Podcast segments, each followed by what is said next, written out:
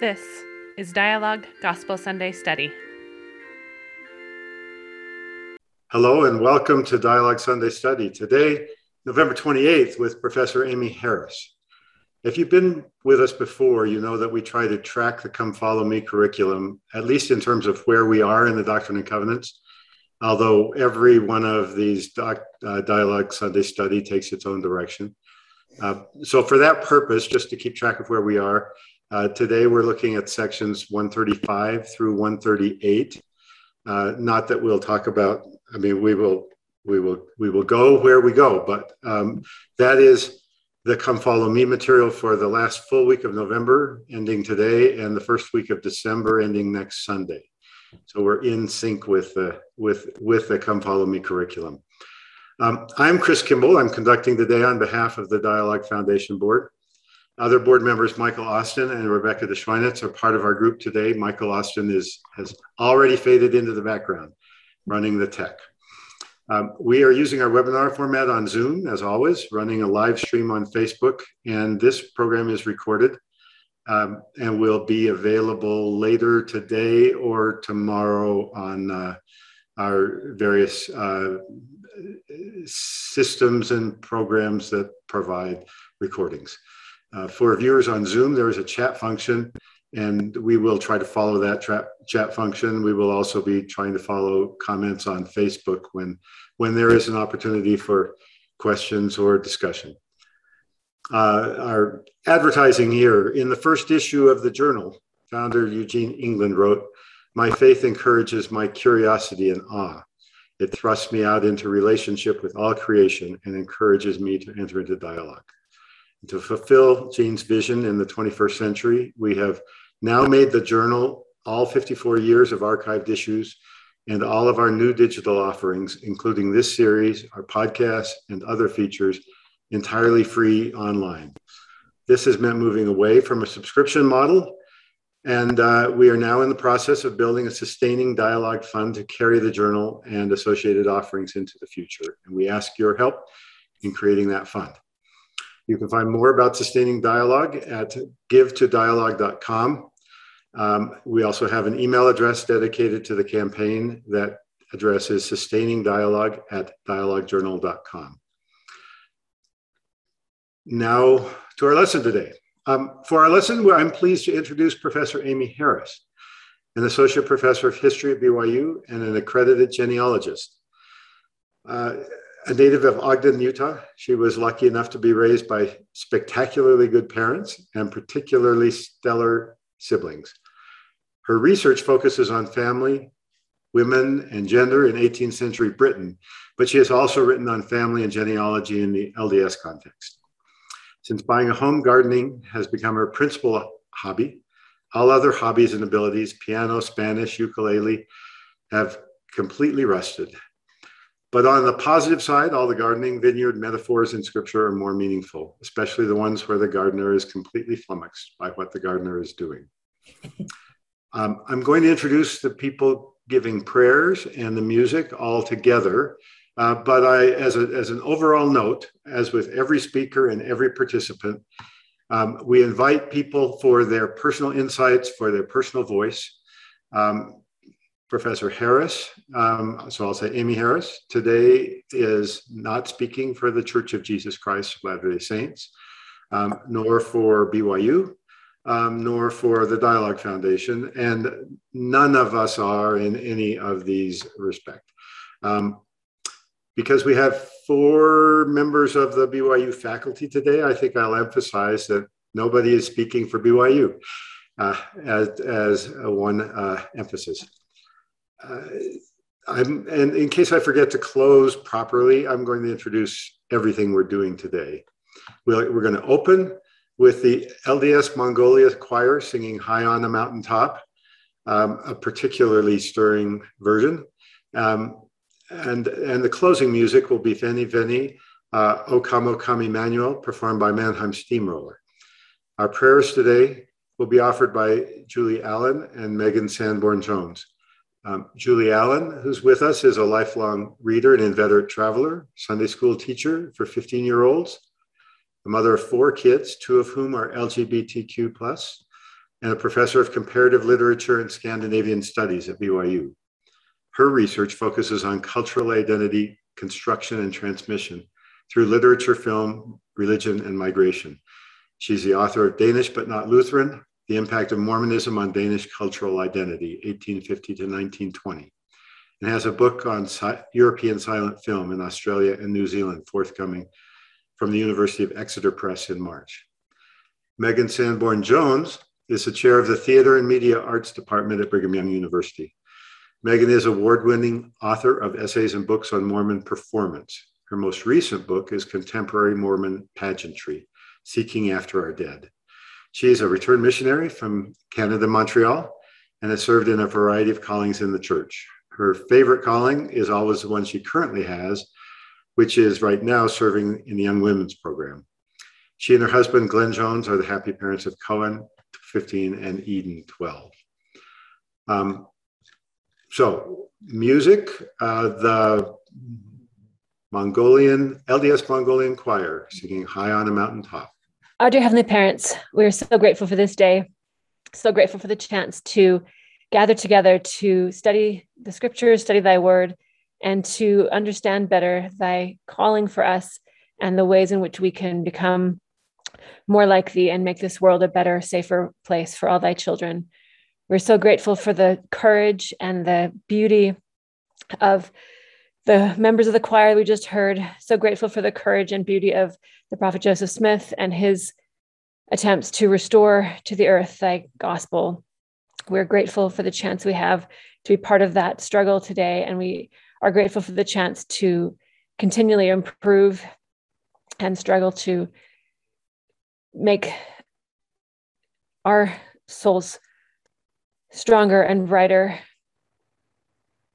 We ask you to please bless us today with thy spirit to help us to feel thy love and understand what thou wouldst have us do for our fellow men and women throughout the world.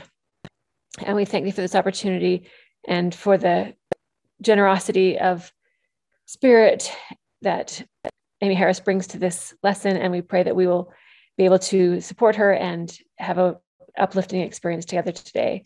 And we ask these blessings in the name of thy son, Jesus Christ. Amen.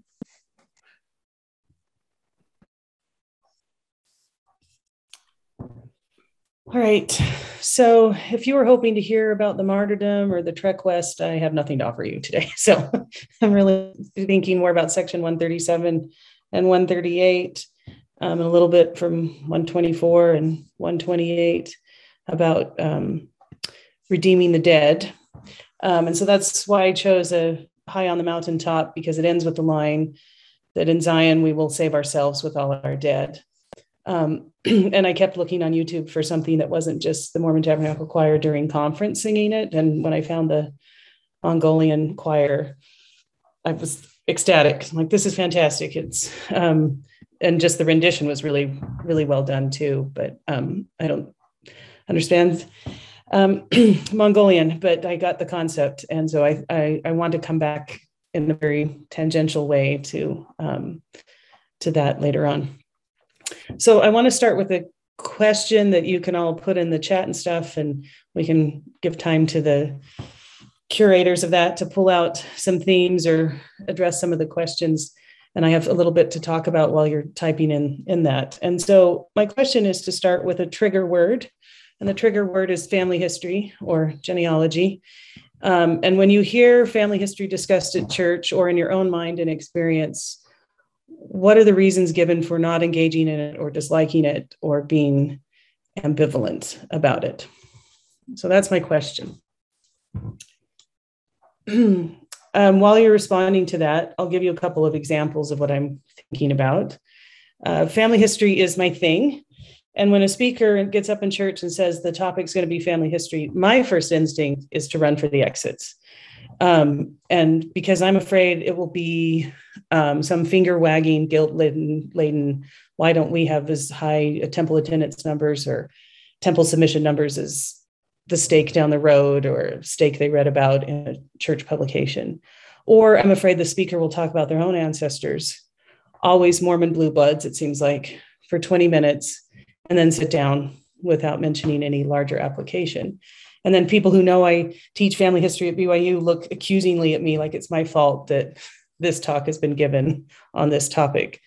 So, um, uh, other responses are like those I read regularly on blogger Bloggernacle posts and comment threads. Just this past week, I found this fairly common, th- uh, common comment on wheat and tares. So I'm just quoting this commenter saying, We like to label te- temple work as serving the Lord or serving our ancestors, but it seems like such a waste of time and money to me of little faith.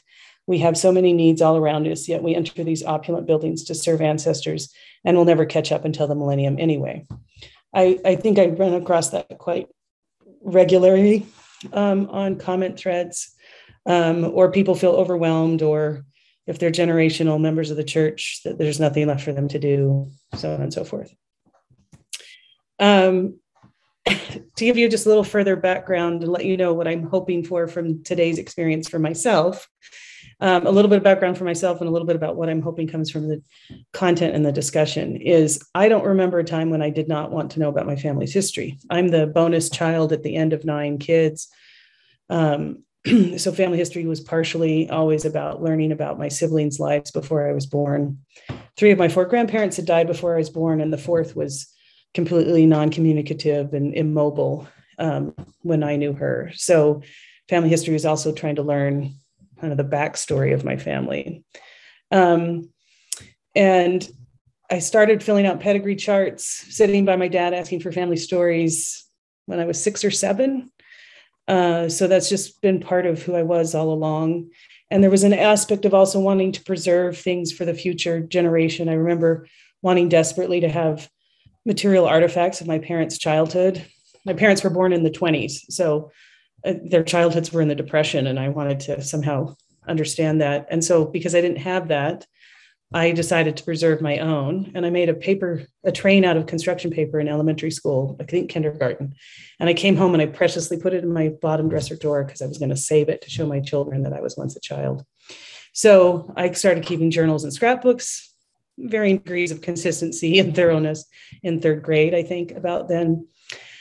So the spirit of Elijah may not be listed in scriptures as a spiritual gift, but I'm completely comfortable claiming it as one and one I was given. I did not work for it, I did not earn it. Um, it really was gifted to me.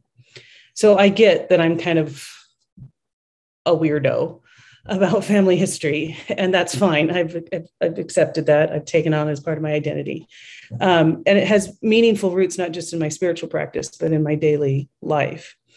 And so it's a little heartbreaking to see how little meaning it has for so many members of the church and how unenjoyable the topic has become to so many saints, at least in my experience in the kind of US, Canada, UK sphere of the church. So I'd like to know what some of the, the, the responses are to this concept uh, or to why family history has such a bad rap. So we've got some of the kind of uh, you know usual comments. It's boring. It seems too complicated. It's already done. Uh, and then others like it's all in the dash. What really happened to the journey of my ancestors between birth and death, between those markers yeah. that we actually are recording. Some uh, another comment that some people want to avoid uncovering dark chapters in their family's past. Um, yeah. Which I, I, I like with the with the dash question. If you're only talking birth and death, um, or or proxy ordinances, you can skip all of that. But if you actually get to the lives, you you get the dark chapters as well. Yeah. Um, also, some comments about um, you know, if it, it's connected in Mormon theology to temple work on earth, and uh, and when the orientation and focus is there, not everybody has a strong testimony of that, um, of the necessity of that of that work. And so, then how do you build? Um, how do you build interest if you don't have that? Um, um I, am not sure that I'm not extracting and making this up, but I think there is related to the temple work a sense of um, lack of urgency that is, if it's if it's all about temple work, why do I have to? I mean, it takes time. It's work. It's um, and and why why now? Why?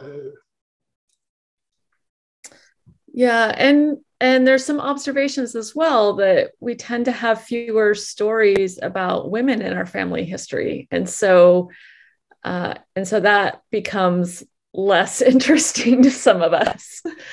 Or or maybe more interesting to some of us because we're trying to uncover those and and figure out what came what came before who came before there's Julie an interesting comment here that I like about be, having one person that needs to be the repository of the uh, material. And it does seem that frequently in families, I know in my family, that you've got the one crazy aunt who's done it all. And then it makes you feel like you can't contribute. Um, and so the, the commenter here says that that person should also encourage others to be a part of it. And one of the things that I struggle with is how to work within all the work that's already been done. My parents are um, passionate family historians. And so I listen to the stories, but I don't have work necessarily that I feel I can do. Right. And so that's one of the things that I struggle with is that I enjoy. So I guess I'm grateful for those that are those, the people that have led out. And I also feel a little bereft that it left me nothing to do that I can see. Um, and maybe that's something I need to work on. Well, I have to say the way I've coped with that, you know, having like family back to the 1830s in the church and so much work already done is to borrow other people's family histories. Like I, I really have enjoyed finding other people's stories. And, you know, I, I teach Danish and I've done all this work on Danish, Scandinavian, uh, Danish Mormon women. None of whom are in my family because my Danish Mormon ancestress died at 39 after her husband brought back a wagon box full of orphans from Mountain Meadows. Um, I mean, that's not why she died, but she died shortly after that. Um, and so it's just, I think, uh, starting to understand what what benefit family history has for for us now. Somebody said they want to do work for the living, but I think it does work for the living. Like for me, reading the letters of 19th century Danish Mormon women and learning about their life experiences and the way they dealt with all the challenges of the church back then really helps me deal with the church today and deal with the challenges we face. And so I think making that connection clear, even if it's not your own family. And I had a great great grandmother who had stomach surgery in Vernal on her kitchen table with no anesthesia. That didn't help me when I was going through cancer. Um, I didn't, didn't, really want to emulate that. But I think understanding that they're just us, um, you know, even if they're not our own ancestors, they're still just us, can help a lot. The, I mean, my children are on my side, uh, children of multiple generations of genealogy work. And uh, on their mother's side, uh, she's done tons of work. So they are only really concerned about stories. But the stories are not part of what we get out of these sections of scripture. I'm putting this back to you, Amy. This is, I mean, uh, the stories are not what you're getting out of sections 137, 138. And, and that, but that's what in at least the generations I know, living generations, that's what people care about. Yeah. Yeah, it's um uh, so I do I, I'm grateful for that shift because I want to talk about what the scriptures say in the sections first and then kind of some of my own spin-off from there is um what they don't say versus how we talk about it now a little bit. So um but if it makes all of you who dread doing it, avoid doing it, feel guilty about doing it, you are participating in a long tradition among our people. Because in 1918, the General Relief Society Board voted to end genealogy lessons. And if it were anybody but Susa Young Gates convincing them to do otherwise, I'm sure it would have ended then. And she and Joseph F. Smith were allies in family history, but felt like members of the 12 and the board of Relief Society were all in opposition and could not possibly have cared less. so that uh, that's it's been a long tradition to not enjoy the genealogy side of this. So I'm going to table family history genealogy for a minute and come back to that later. Um, and to tell you a little bit about what I'm really I'm I've been taking notes and I can go back and look at the chats more specifically later. I'm working well, I've gathered notes for a couple of books, and next year I'm going to start serious work on two books, both for the Maxwell Institute, one in their Living Faith series, um, and one in their brief theological introductions to the Doctrine and Covenants. Um, and it's that latter one that the subtitle is Redeeming the Dead. And that I think is more, more than family history. I want to talk about that first. Sections 137, 138, several other passages in 124, 128 are about redeeming the dead. There is no reference to family history. There's no reference to genealogy. There's no reference to seeking our dead. It's about redeem the dead. And I'm convinced that discussing the scope of redemption and the atonement that makes it possible found in the Doctrine and Covenants is a powerful way to frame the way we now talk about temple work, family history work, and genealogy work. And would and is hopefully a way people can talk about those theological or doctrinal principles without feeling like they have to engage in, in it exactly the same way everybody else does. So if the temple's hard to attend, that there's some other aspect of that, or if you're a generational church member and the easy stuff's been done a million times. It, yeah, there, there's ways to engage in that that is story, but is story about redemption, not just story about um, our particular ancestors. Uh, genealogy and family history are not part of the church until the 1890s, until after Wilford Woodruff's revelation that ended adoption um, sealings and began the idea of seeking after one's own ancestors. I mean, it, it, kind of in the 1870s, I guess you could see it beginning, but it's really after the 1890s that that, that, that becomes part of the church program.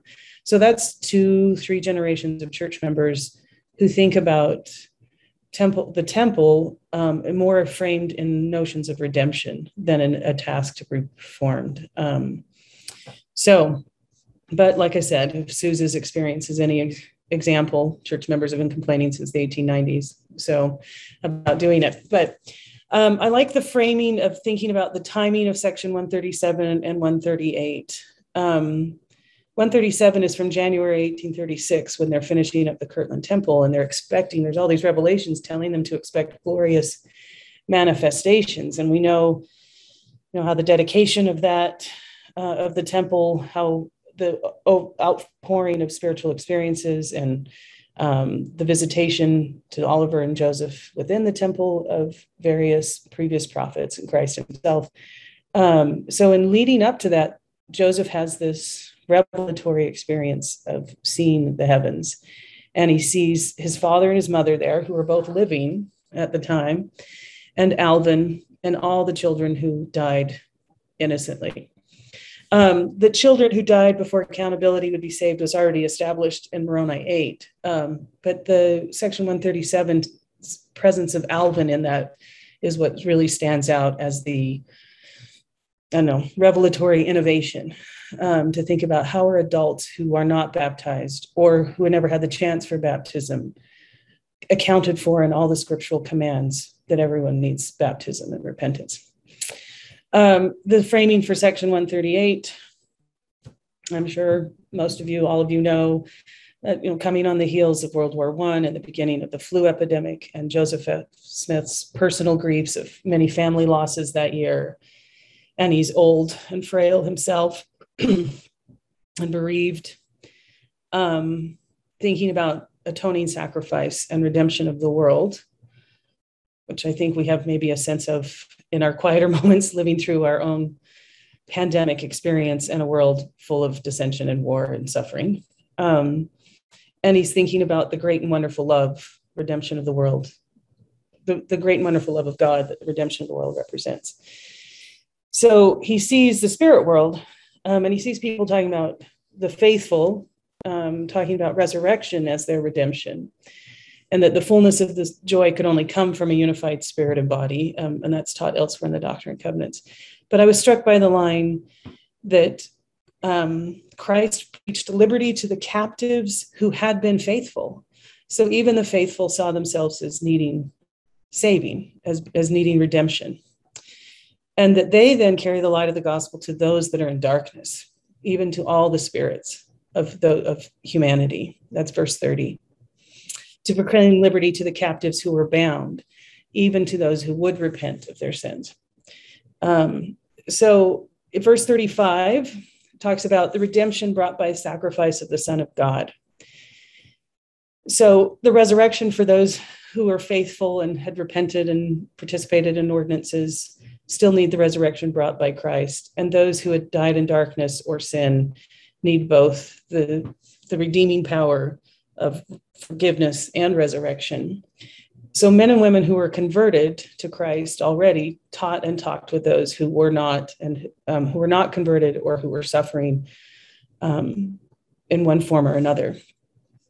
And if I can speculate, I assume that some of the folks um, teaching and the people they were teaching on the other areas of the spirit world were people that may have known each other before mortality, but whose earthly experiences were so different that it put them in different places in the spirit world.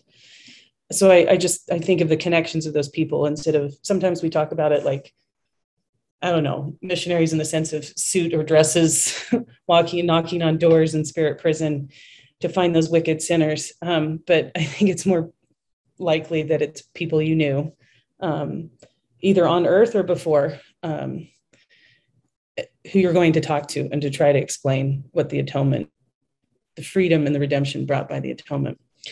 Verse 58 says, The dead are redeemed by repentance. And this is my scriptural rebuttal for one of my pet peeves. and that is sometimes when we talk about redeeming the dead, or we talk about, okay, we don't talk about redeeming the dead this way. When we talk about going to the temple, we say, if we don't do the temple work for these people, they suffer in spirit prison. And that, that just, the gears grind in my head on that because um, that's purgatory. Um, that people have to suffer at a certain length until they either suffer or an ordinance, a mass for the dead or something is dead is done for them and the aspect that we're connected to them and we can do something to help them is lovely the idea that god is going to let them suffer because they happen to be born in mongolia in 3000 bc versus someone who was born like i am you know six generations down born in the covenant baptized at eight that seems like a cruel and a cruel God that would say, "Oh, eternal salvation is also based on the vagaries of or the discrepancies of mortal experience." Um, so I like think the emphasis of verse 58: the dead are redeemed by repentance. They are not redeemed by us doing proxy work for them. They repent, and the atonement is universal and is applicable to them. Um, so I think this and verse 35 are the key points that redemption is brought by the sacrifice of Christ, and redemption is also brought by our repentance. Um, the, the recognition of our own need for the atonement and our reliance on the atonement redeems everyone, living and dead. The preaching to them in the spirit world and the performing of proxy ordinances on earth are tools or means to that end. The redeeming power drives and inspires those efforts, but those efforts have no saving power on their own. However, I think this Doctrine and Covenants is teaching us there is a human component to redeeming the dead that is essential. That it is, and I, I won't pretend to understand this, why God can't just save us all if we repent, why, why, why there's this human physical ordinance done during mortality for those of us who get baptized, but also a physical ordinance by those who are mortal for the dead. I won't pretend to understand the um, cosmological reasons for that, other than I think God's trying to teach us, Heavenly Parents want us to think about each other as, as saving as a communal experience. So, verse 48 connects Malachi's prophecy and Elijah, which of course is not clear from Malachi itself that it should be connected to temples, but verse 48 makes that connection explicit. Malachi's prophecy and Elijah is connected to temple for the redemption of the dead and sealing of children to parents. So the atonement of Christ, his redeeming power saves us individually. But Malachi's prophecy, which by the way is cited or repeated in every standard work, and is the only scripture I know of that quoted verbatim like that, underscores, underscores that human connections are also necessary for full redemption that the combination of individual salvation and connected or linked humanity is the culminating purpose for the earth. Um, I was reading Francine Bennion's chapter in uh, Women at the Pulpit, this 1986 Women's Conference address about suffering that is the best thing I've ever read from an LDS author about human suffering. Um, but she said this line about theology. She said, It's not enough that theology be either rational or faith promoting it must be both. It's not enough that satisfying theology be mastered by a few experts. it must be comfortably carried by ordinary people. It's not enough that theology help me understand God. It must also help me to understand myself and my world.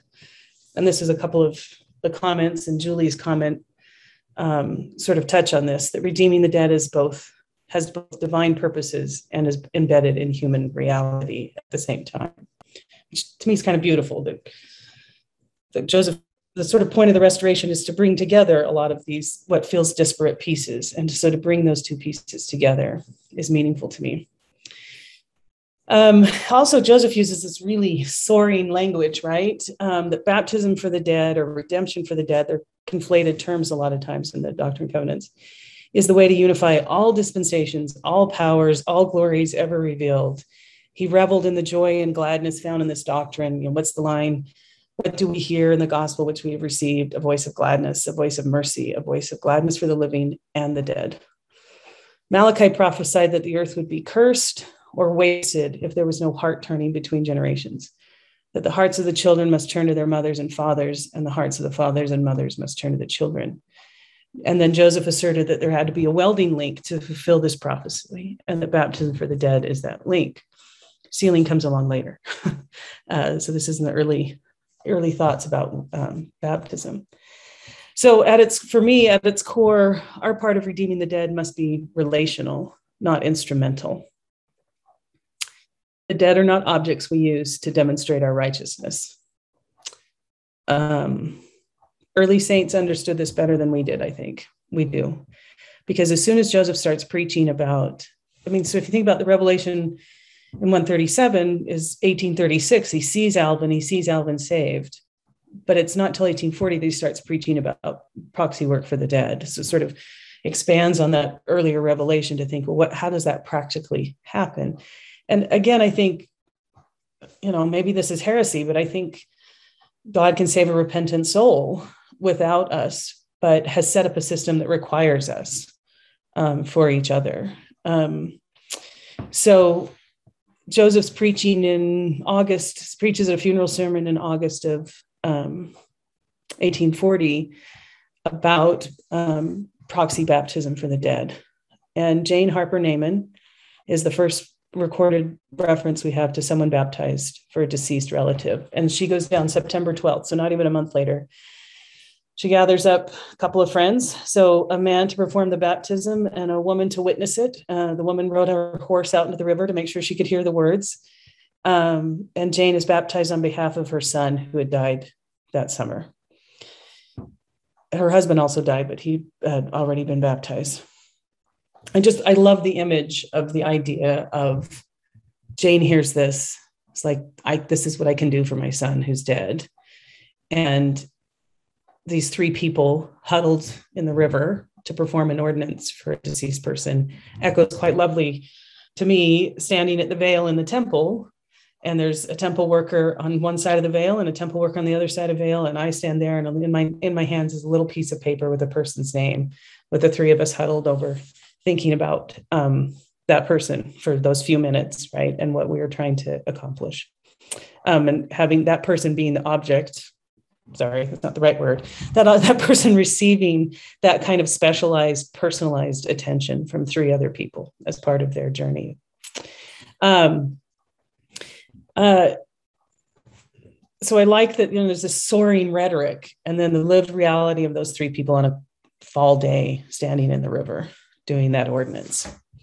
So, behind the, the language to me is a fundamental principle. The human component in redeeming the dead is about meaningful reciprocal relationships. Welding implies that those relationships take work. Metal has to be softened, reshaped, and bent to create links. And we too need to be softened, refined, and reshaped by redeeming the dead. In that remaking, we also come to understand our interconnectedness. Each person chooses to join the covenant of baptism, but by doing so, as the Book of Mormon teaches, we also choose to be in covenant relationship with each other. We cannot treat the dead like objects we manipulate. Like I said, we must see them as mortal, flawed people and as children of shared parents and capable of being redeemed. And this is the, the turning point for me. And there's been a couple of comments about this. I think that in and of itself is a, half the journey But I think when we really engage in that, when we really see redeeming the dead as a as a relationship and not a task, and the dead as real people, it should, I think it can, I think the spirit does this for us, helps us figure out. That means every other living person we interact with is the same quality. They're mortal, they're flawed, they're in need of redemption and connection. They too are children capable of being remade in Christ's image. So, for all the people who say, you know, family history detracts from us caring for the poor, the needy, the disadvantaged, the oppressed, the marginalized, I, I mean, I kind of get it because time is a, a finite resource and the money that's spent on temples and family search is a finite resource. I, under, I, I get that perspective. But at the same time, I'm thinking, okay, but it's supposed to teach us how to value living people too. It's supposed to help us see how the living are our brothers and sisters and help us think of ways that it kind of refines maybe our, our ability to see other people that way so that we do engage more in ways of relieving the suffering of the living. And some of you telling you know stories about your own ancestors and their suffering their difficulties. Um, we can't do anything about their suffering, but it perhaps shapes some of our own or frames some of our own thinking but I would hope it could make us more compassionate for the suffering of those we encounter in our in our daily life. Um, so this connects me. I don't know why I'd never heard uh, recognized this before, but this last time reading through the Doctrine and Covenants this year, in section 124, the same language that describes the Nauvoo temple is used to describe the Nauvoo house um, that there's a house for lodging and recreation and socializing that's described in the same sacred and important language as the temple. Both are referred to as the Lord's house. Uh, that kind of startled me this time through the Doctrine and Covenants. And it made me think of section 130, uh, 130, verse 2 describes heaven as a place where we will enjoy the same sociality we enjoy here, only coupled with eternal glory. So tying those two concepts together, I don't think is accidental that how we socialize with each other is a is a part of a salvific process. Um, it's not just it's not just um, a sort of ritual done at the temple to make us feel good about our own spirituality. It has it has a, a broader, uh, deeper aspect to provide to provide a place for the weary to come and rest at the Nauvoo house and a place of salvific ordinances for the dead are not disparate ideas. Fulfilling Isaiah's prophecy, Christ came to preach to the poor, to heal to the, to heal the brokenhearted, to preach deliverance, to set at liberty, liberty them that are bruised. I particularly like the, the word to them that are bruised from Luke. If you've done family history long enough, you will undoubtedly encounter the poor, the dispossessed, the captive, the brokenhearted, the oppressed, and the bruised among your own ancestors. Redemption for the dead isn't limited to baptism for those who've never been baptized. It's also about recognizing the scope of Christ's atonement that reaches all sorrows, provides healing and deliverance for all wounds, past and present. Engaging in this work makes us both witnesses and participants in God's eternal work. The theology accounts for everyone who has ever lived. And here's this fantastic quote from Joseph Smith from December of 1840. Love is one of the chief characteristics of deity and, out, and out to be, ought to be manifested by those who aspire to be the sons of God. A man filled with love of God is not content with blessing his family alone, but ranges through the whole world, anxious to bless the whole human race. So I love the ideas about that scale. And I'm going to do something that when I tell this kind of stuff to people, they tell me never use that in a church setting ever again, but it's helpful to me. So you can ignore this section if it's not helpful to you. But I want to talk about the scale of what redeeming the dead means. And uh, it's a bit daunting. Demographers estimate there's 107 billion people who have lived on the earth. Uh, and by people, they usually mean Homo sapiens. Um, so I, I don't even want to guess how many Australopithecus on down uh, are connected. But um, so 107 billion people have lived on Earth. Temple work, I don't know if some of you may not know this, I don't know, that you cannot do temple work for anybody born before 1500 without approval and a lot of documentation to prove they're a real person. a real person hasn't already had work done, and a real person that you have some claim on. Um, so we've Family Search figures that since 1500 we have records of about 8 billion people. In 2020, there were 1.3 billion people on Family Search's family tree, a crowdsourced family tree, global family tree, a figure that hides pantheons of ancient gods, fictional characters, and duplicates that have not been cleaned out yet. Um, and it doesn't represent that every one of those 1.3 billion have had temple work done. So decrease that if you're thinking about temple work. And I would say, best case scenario, it means that maybe, maybe five to 10% of proxy work for the dead for whom there are records has been completed. Um, even if we did the work for, for every unique individual in the written or oral records that survive, assuming we could identify each of those as unique individual, which we cannot, the records have many people listed solely as things like Mrs. Smith. Um, the best we could hope for is maybe 0.075% proxy work for all who have lived, with that percentage constantly decreasing as more people die each year than temple ordinances are performed each year. So, as, as I said, people don't like me to bring that up, but I find it a useful reminder because to me it says when we engage in family history work or genealogy research or temple work, we're showing our willingness to work in the vineyard alongside the Lord, but we also should recognize the scale of our contribution versus the scale required to accomplish our Heavenly Parents' purposes. It should keep us humble and grateful. I also find it useful in thinking about just what we are doing with all the time, money, and resources spent on this endeavor, because it really isn't about checklisting off and finishing all of that work. Setting aside whether the work should, should require opulent buildings, like the Wheat and Tares commenter said, that's a topic, a separate topic.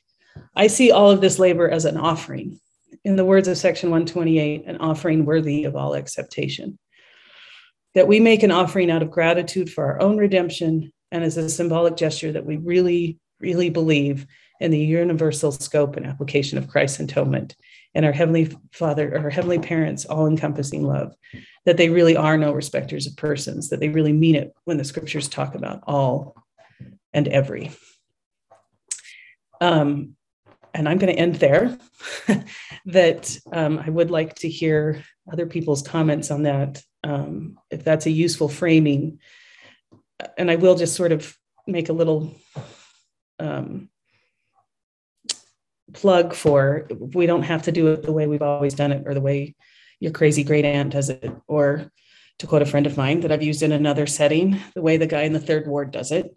Um, that the, the Mongolian choir singing a restoration American hymn in Mongolian um, it says that we can we can make it our own and participate in the work of redemption in our own human scale, but in a way that makes sense in our in our neighborhood and in our families. Um, and I, I I think there is power there to help us be better neighbors, to be better Christians with the living through engaging and redeeming the dead. And I say this in the name of Jesus Christ. Amen. Amen. Um, do we have we have a few minutes that we can discuss i the uh, basic idea of which i think i typed in the chat here um, that this is a relational not instrumental project that could be a title of this whole I, uh, I thought that was wonderful, and it uh, and a number of people have picked up and and and mentioned that it's uh, do you see that as an answer to the scale issue? That is making sense of what we're doing uh, uh, could never be um, scaled to a to us saving everyone. Yeah. if that, if even if that weren't a heretical comment to make in the first place. well, yeah. I mean, it's the starfish thing, right? I mean, it, yeah, it's it's it is. I think we are not capable of the work required. And so just let that go and say, but we're capable of relationships. Because I feel this way about the news. I'm not capable of absorbing the suffering in Syria and the Uyghurs and, you know, my own neighborhood sometimes, right? I'm not capable of that. But I can be in relationship with the people near me and I can I can ameliorate that suffering as best I can, or at least be compassionate for that suffering. So yeah, to me it is. It's helpful to think about the scale is beyond human comprehension. Oh wait, that's something. It's probably trying to tell me something that's beyond human under capacity. And so, what? But I can do relationships, right? Love God, love others. That's apparently, you know, the great commandments tell us relationships are the building block. So I believe that. I hope that. So yeah, and I think I love I, the way it puts back. I'm sorry, Rebecca, but I'll finish the sentence. I love the way it puts back the universality of salvation of of, of Christ's work um, and puts that in a proper perspective. What I think is a proper perspective. And with that sentence. Rebecca, go ahead.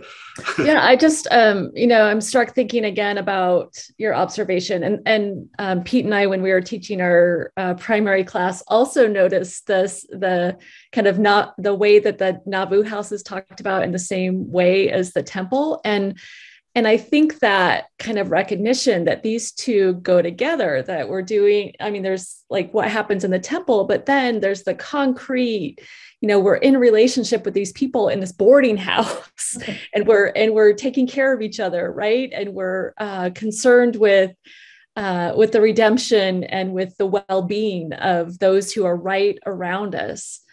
Uh, I also, so um, I'll just echo Clay Cook who says, "Wow, thanks." Um, I I also thought about um, your lesson in relationship to um, Ether's, kind of Ether, um, and we see this vision of uh, all of humankind. There's this vision that of all of humankind, and uh, and then um, you know he's thinking about kind of coming to a new jerusalem right? And and part of this vision is you know thinking about this 107 billion people. Um and, and i think that family history work and this this um you know theology and practice helps us to to have a piece of that vision um that is necessary to building Zion, to building a new Jerusalem, that kind of having a sense of that scope and trying to connect in some kind of way um, to our um, to our relationship to all of human history um, helps us then to to to build Zion. Anyway, that's where where I'm going. If that makes any sense, as I think about this. So, can you just say that last sentence again about that it's necessary? You know, to have that sense of all the scope is necessary. Well it just it just i think helps us to um to to get over the division. So think about like you know he's watching the destruction of his people and they've divided themselves all up. And then you know he's had this vision of all of human history um, and and it's like he gets it because of that. He's he's able to see through the division um, that's keeping people from being able to uh, to be in relationship to each other, and instead just to you know partition themselves off. Um, mm. So I think there's a really um, you know beautiful truth, and the work of redemption here on earth comes um, you know, partly as we're imagining our larger connection to 107 billion people in all human history.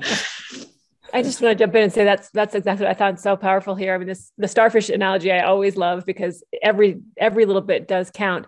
But the fact that it is so indiscriminate that we don't go back and say like, well, we're only going to do our you know Republican ancestors or only our Democrat ancestors or only our English speaking ancestors. It's all the ancestors, and there's you know at the risk of being a cliche there's a great hans christian andersen story about an old oak tree that is being pulled up to the sky sort of you know being transcended.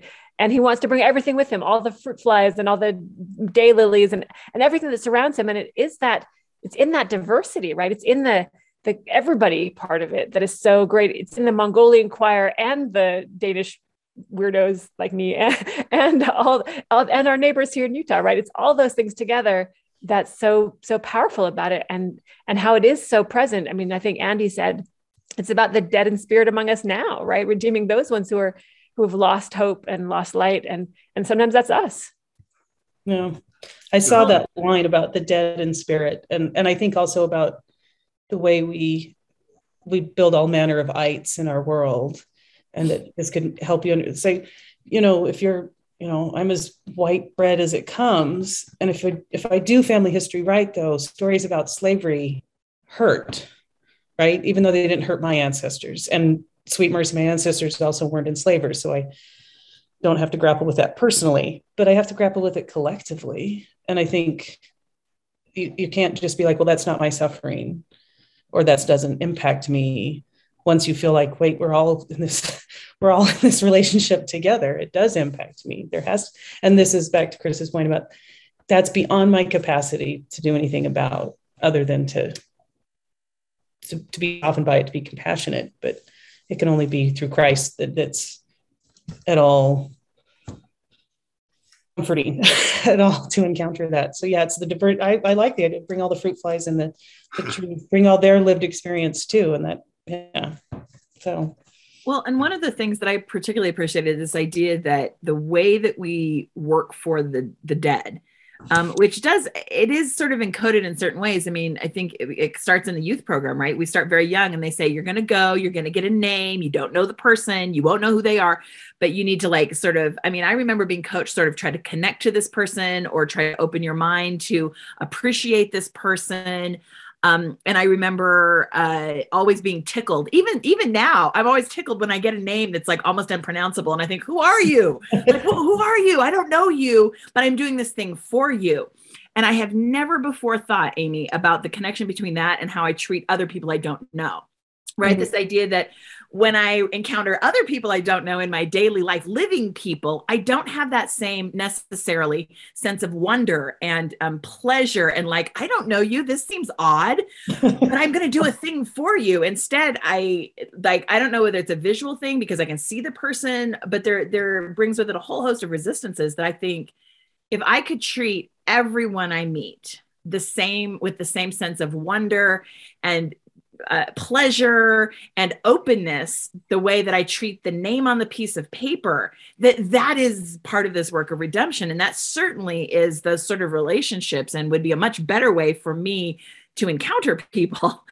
Um, and so i appreciate that as a as a framework for using uh, the way that i do work for the dead as a way of doing work with my living yeah. yeah. So there's a comment on Facebook that um, you know, and and I think we all do this um, that we think of more than the dates and names um, that we're taking to the temple, but but we often will try to figure out who this person was, what do they experience, you know, ask questions about them, and that's a really power um, powerful religious practice um, for how we relate here on earth and and the the different levels of redemption that are going on right? Um, and, and even the the kind of you know i think about the mispronouncing names and we're getting people from different countries and different eras that that really you know reminds us of of our deep shared humanity um, that is going to that that has the possibility of, of uh, sh- shifting how we relate to each other here on earth yeah, I'd, I'd like to sort of read into the record, if you will, this comment from Joe Bennion, who, uh, because I think it such uh, ties together a number of themes, and I and it tears me up. Um, I've done many. This is Joe Bennion. I've done many years worth of proxy ordinances for persons I never knew, just names on a slip. When I took the names of men whom I have known in prison, men who killed others and died without chance to be baptized, everything changed. It is relational. Uh, these men are my chosen brothers. It felt different and changed me in real ways. Um, yeah. Yeah, I think it's transformative versus compulsory. Yeah.